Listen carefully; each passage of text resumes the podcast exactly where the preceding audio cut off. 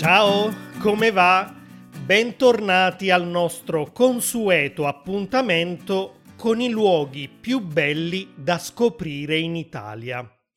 Voi sapete che in questo podcast cerco di parlarvi di argomenti molto vari tra loro, dalla cultura italiana alla storia, la scienza e anche la geografia.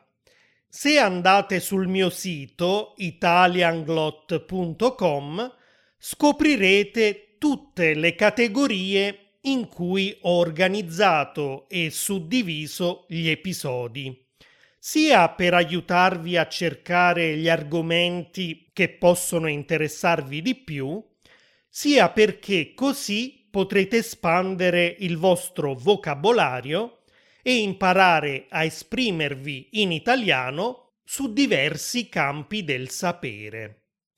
Ecco, nella sezione luoghi troverete la serie dedicata alle regioni italiane. Partendo dalla Valle d'Aosta e proseguendo verso sud, stiamo scoprendo tutti gli aspetti più interessanti di ognuna delle 20 regioni italiane. Il paesaggio, la natura, il clima, l'economia, la gastronomia, la lingua e tanto altro ancora. Voi sapete che convenzionalmente l'Italia è divisa in Nord Italia, Centro Italia e Sud Italia. Ebbene, oggi completiamo il nostro viaggio nell'Italia del Nord perché ci resta una sola regione da scoprire del settentrione ed è l'Emilia-Romagna. Prima di proseguire vi ricordo che su italianglot.com troverete anche la trascrizione con una spiegazione dettagliata delle parole e delle espressioni più importanti di questo episodio, nonché un foglio di lavoro con dei test di comprensione e tanti esercizi sul vocabolario. Cominciamo come sempre dalla geografia fisica, ovvero dalla posizione e dal paesaggio di questa regione. L'Emilia-Romagna, come abbiamo detto, si trova nell'Italia nord-orientale e confina a nord con la Lombardia e il Veneto, a ovest con un altro piccolo tratto della Lombardia e del Piemonte, a sud con la Liguria, la Toscana, le Marche e anche con la Repubblica di San Marino uno dei piccolissimi stati stranieri che si trovano all'interno del territorio italiano. Infine, a est, questa regione è bagnata dal mare Adriatico. Il capoluogo, ovvero la città più importante e sede delle istituzioni che amministrano la regione, è Bologna. Ricordate che negli episodi precedenti ci è capitato più volte di incontrare nel corso della nostra esplorazione della penisola italiana regioni che in realtà sono nate dall'unione di altre regioni storiche e geografiche? Per esempio, il Trentino Alto Adige è composto dal Trentino e dall'Alto Adige il Friuli Venezia Giulia dal Friuli e dalla Venezia Giulia. Avete capito a cosa voglio arrivare, no? Esatto. Anche l'Emilia Romagna è composta da due regioni storiche e geografiche, che sono l'Emilia e la Romagna. Ognuna di queste è a sua volta divisa in province. L'Emilia comprende, oltre a Bologna, le province di Piacenza, Parma, Reggio Emilia, Modena e Ferrara. La Romagna invece è costituita dalle province di Ravenna, Forlice Sena e Rimini, oltre che da una parte della provincia di Bologna. Abbiamo dunque un totale di nove province che i poveri scolari italiani devono imparare a memoria quando studiano la geografia. Sapete che all'epoca dell'impero romano sono state costruite delle strade, la maggior parte delle quali collegavano Roma ad altre importanti città dell'impero. Alcune di queste erano così lunghe che arrivavano perfino oltre i confini dell'odierna Italia. Queste strade si chiamavano consolari perché erano i consoli dei potenti magistrati dell'antica Roma che le facevano costruire per motivi economici e militari. Le principali strade consolari, ancora esistenti oggi, sono dieci e una di queste è la via Emilia, che collegava Ariminum, l'attuale Rimini, a Placentia, ovvero a Piacenza. Ne desiderò la costruzione il console Emilio Lepido ed è da questa strada che prende il nome la regione dell'Emilia. Da dove viene invece il nome della Romagna? Deriva dal termine tardo latino Romania.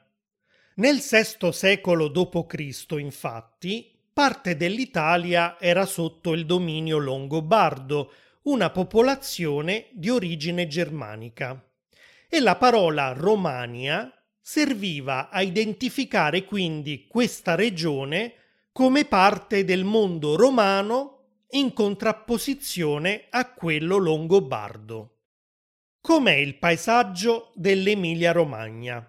La via Emilia, che collegando Piacenza a Rimini va da nord-ovest a sud-est, divide la regione in due aree più o meno uguali. L'area a nord della via Emilia è tutta pianeggiante. L'enorme pianura padana che abbiamo imparato a conoscere negli episodi precedenti e che si estende per gran parte dell'Italia settentrionale arriva infatti fin qui. L'area a sud della via Emilia è invece in parte montuosa e in parte collinare. Finora abbiamo quasi sempre incontrato le Alpi, la catena montuosa che segna il confine tra l'Italia settentrionale e il resto dell'Europa. Da oggi invece, proseguendo il nostro viaggio verso sud, incontreremo la seconda catena montuosa più importante d'Italia, ovvero gli Appennini. Le montagne dell'Emilia-Romagna fanno parte dell'Appennino settentrionale, la cui cima più elevata è il Monte Cimone, con i suoi 2165 metri d'altezza. Oltre alla pianura padana abbiamo anche imparato a conoscere bene il fiume Po, che nascendo in Piemonte attraversa tante regioni del nord fino a sfociare proprio qui, in Emilia-Romagna. Si tratta infatti del fiume più lungo d'Italia. In realtà, se ricordate bene, nell'episodio sul Veneto vi ho detto che la foce del Po è una foce a delta. Questo tratto del fiume si dirama cioè in tanti corsi d'acqua minori e assume la forma di un enorme ventaglio o della lettera dell'alfabeto greco delta, da cui il nome foce a delta. Una parte del delta del Po si trova dunque in Veneto e una parte in Emilia-Romagna. Il fiume più lungo della regione dopo il Po è il Reno, da non confondere con il fiume che nasce in Svizzera e arriva fino ai Paesi Bassi. Il Reno italiano sorge infatti in Toscana e sfocia nel Mar Adriatico.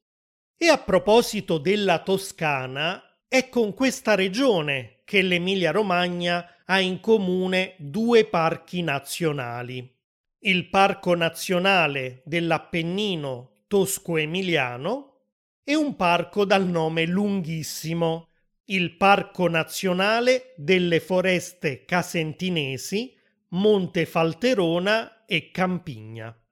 In questo parco c'è la più importante popolazione di lupi dell'Appennino settentrionale, con circa 50 esemplari divisi probabilmente in nove branchi.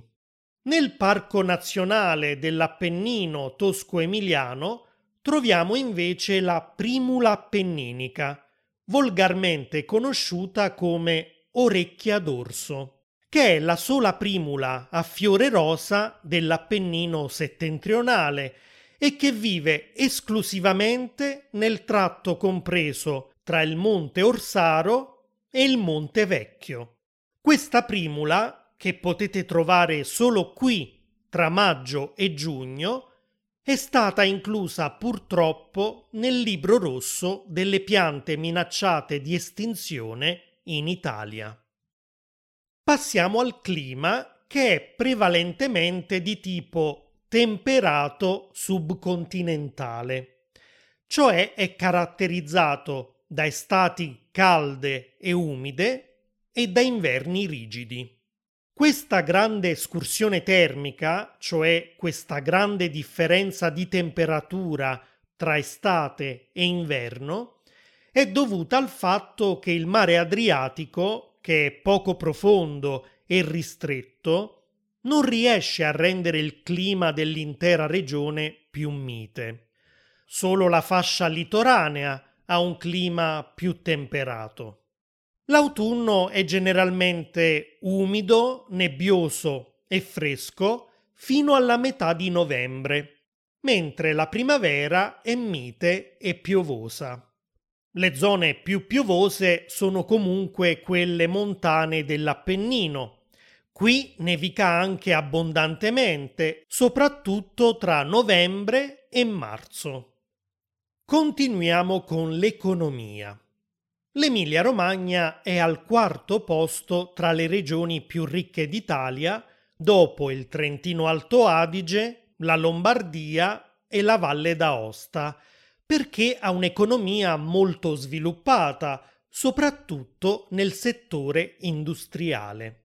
Oltre ad alcune grandi industrie, sono molto numerose le piccole e medie aziende a conduzione familiare.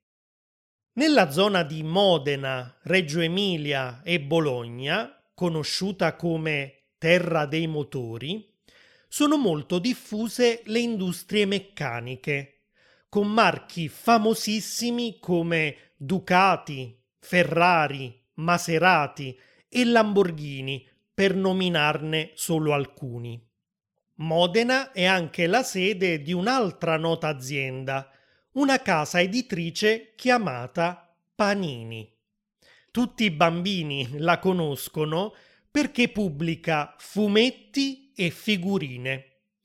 Anche mio nipote Enea è stato per un lungo periodo dipendente dalle figurine Panini.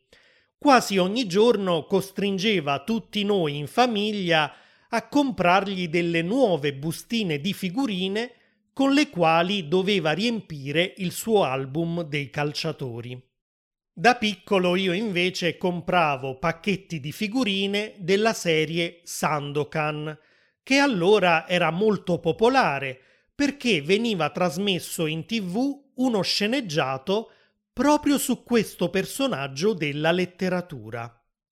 E poi ovviamente a scuola scambiavo i doppioni con i miei compagni di classe.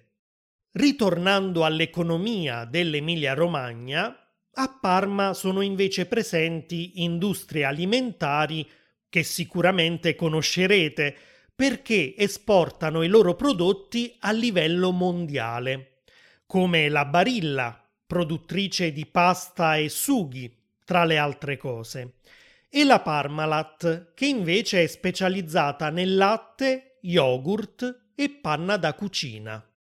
In Emilia-Romagna è comunque anche molto diffuso l'allevamento, principalmente di bovini e suini. Le cosiddette valli di Comacchio, una delle zone umide più estese d'Italia e che si trova a sud del delta del Po, sono sempre state famose per l'allevamento dell'anguilla. Negli ultimi anni purtroppo questa pratica si è andata un po' perdendo, sia per l'inquinamento che per le opere di bonifica delle zone paludose. Oltretutto l'arrivo del cormorano ha ridotto moltissimo il numero di esemplari di anguille. Questo uccello è infatti un predatore molto aggressivo, che può mangiare anche un chilo di pesce al giorno. Potete quindi immaginare quante anguille riesce a sterminare una popolazione di circa 4.000 esemplari di cormorano, come quella presente nelle valli di Comacchio. Ad ogni modo, la pesca dell'anguilla continua anche oggi in queste zone. Le opere di bonifica delle zone paludose della pianura padana e la creazione di un'ampia rete di canali e sistemi di irrigazione ha reso anche l'agricoltura uno dei settori più sviluppati. Pensate che il rapporto tra raccolto e seminato è tra i più alti d'Italia. In pianura si coltivano principalmente cereali, ortaggi e frutta. L'Emilia è specializzata nella produzione di grano, mentre in Romagna si trovano maggiormente frutteti e vigneti. Questa regione è la prima in Italia nella produzione di pesche e pere e si trova ai primi posti addirittura a livello europeo per quanto riguarda le insalate il finocchio, i pomodori e tanti altri ortaggi. Grazie alla viticoltura si producono anche vini rinomati come il Lambrusco e il Sangiovese di Romagna. Anche il turismo è molto sviluppato perché oltre alle città d'arte d'inverno vi accoglieranno varie stazioni sciistiche come quelle di Sestola, o quelle del Monte Cimone e del Corno alle Scale, mentre d'estate potrete divertirvi sulla riviera romagnola. Più di 10 milioni di turisti, sia italiani che stranieri, soprattutto da Germania e Paesi Bassi, vengono qui ogni anno, perché sul litorale romagnolo sono presenti più di 5.000 alberghi e tanti stabilimenti balneari e locali notturni. Alcune delle destinazioni più di tendenza sono ad esempio Rimini, Riccione, Cervia o Cesenatico. La maggior parte delle strutture della riviera apre per un periodo di cinque mesi, da metà aprile a metà settembre nonché in alcuni particolari periodi dell'anno, come Capodanno e l'Epifania. Quali sono gli eventi che non dovete assolutamente perdervi se venite in Emilia-Romagna? Nel mese di settembre, a Villanova di Bagnacavallo, ogni anno si tiene la Sagra delle erbe palustri. In occasione di questa festa si rievocano antichi mestieri e tecniche ottocentesche di lavorazione delle erbe di valle e del legno locale. Durante l'evento la cittadina si anima con mostre, mercatini, spettacoli e tanto cibo.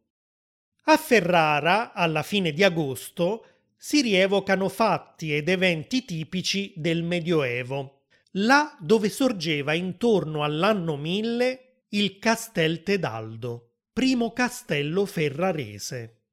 I visitatori possono passeggiare tra tende medievali popolate da scudieri, maniscalchi, fabbri, falegnami e prendere parte a diverse attività culturali e musicali.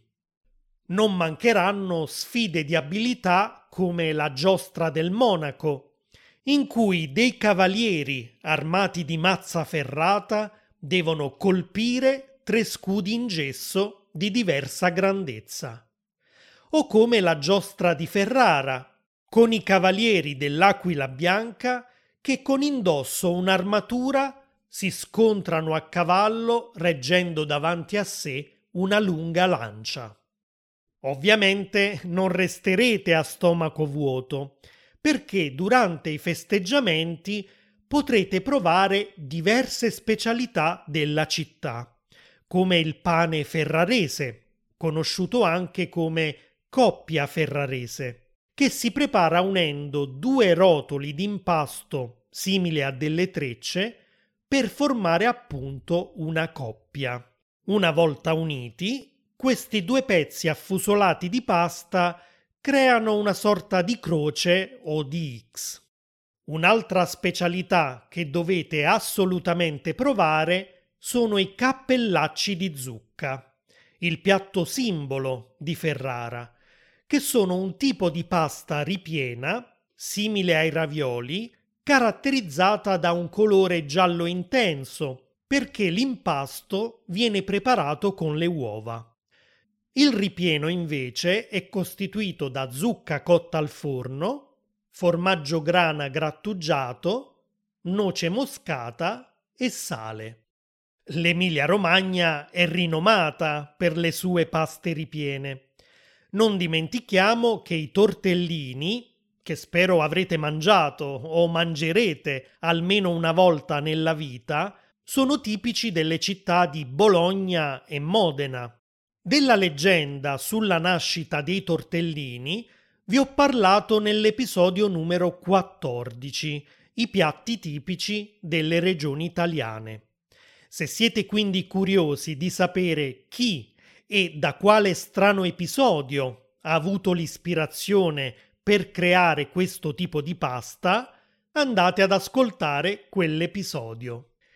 E visto che stiamo parlando di cibo, sono tantissime le sagre a cui potrete partecipare come la sagra dell'anguilla a Comacchio a settembre, la festa delle castagne a Castellarquato a ottobre, o come Cioccolandia, una manifestazione dedicata al cioccolato che si svolge a novembre a Castel San Giovanni, in provincia di Piacenza. Preparatevi a farne indigestione perché ogni anno viene preparata una montagna fatta da migliaia di profiterol, una piramide costruita con altrettanti mattoncini di cremini e un enorme salame di cioccolato, il simbolo della festa, che pesa quasi 8 quintali. Concludiamo come sempre con la lingua. In questa regione, oltre all'italiano, che è la lingua ufficiale, sono diffuse anche altre due lingue romanze, ovvero derivate dal latino, la lingua emiliana e la lingua romagnola. Ovviamente di queste due lingue sono presenti diverse varietà dialettali a seconda della zona, come il dialetto bolognese, ferrarese, modenese, parmigiano e così via. Poiché non so parlare queste lingue, se volete sentire come suonano direttamente dalla bocca dei madrelingua, vi lascerò come sempre dei video nelle note di questo episodio sul mio sito. Quello che posso dirvi è che trovo molto simpatico l'accento degli abitanti di questa regione che quando parlano italiano pronunciano le frasi con una musicalità particolare e tendono a trasformare le Z in una S dolce e la S in una SH. Ad esempio, sì, è così, è una ragazza molto simpatica.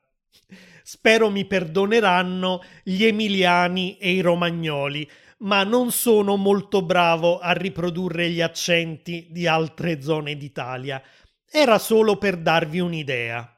In ogni caso, sempre nelle note di questo episodio, troverete anche i video di una delle mie trasmissioni preferite degli anni 90, che si chiamava Turisti per caso. Erano documentari di viaggio molto interessanti e divertenti condotti da una coppia di Bologna, Maurizia Giusti, in arte Susi Bledi, e suo marito Patrizio Roversi, che parlano proprio con questo accento molto simpatico e musicale. E ora voglio sapere da voi. Siete mai stati in Emilia Romagna? Cosa vi è piaciuto di più e cosa avete fatto mentre eravate lì?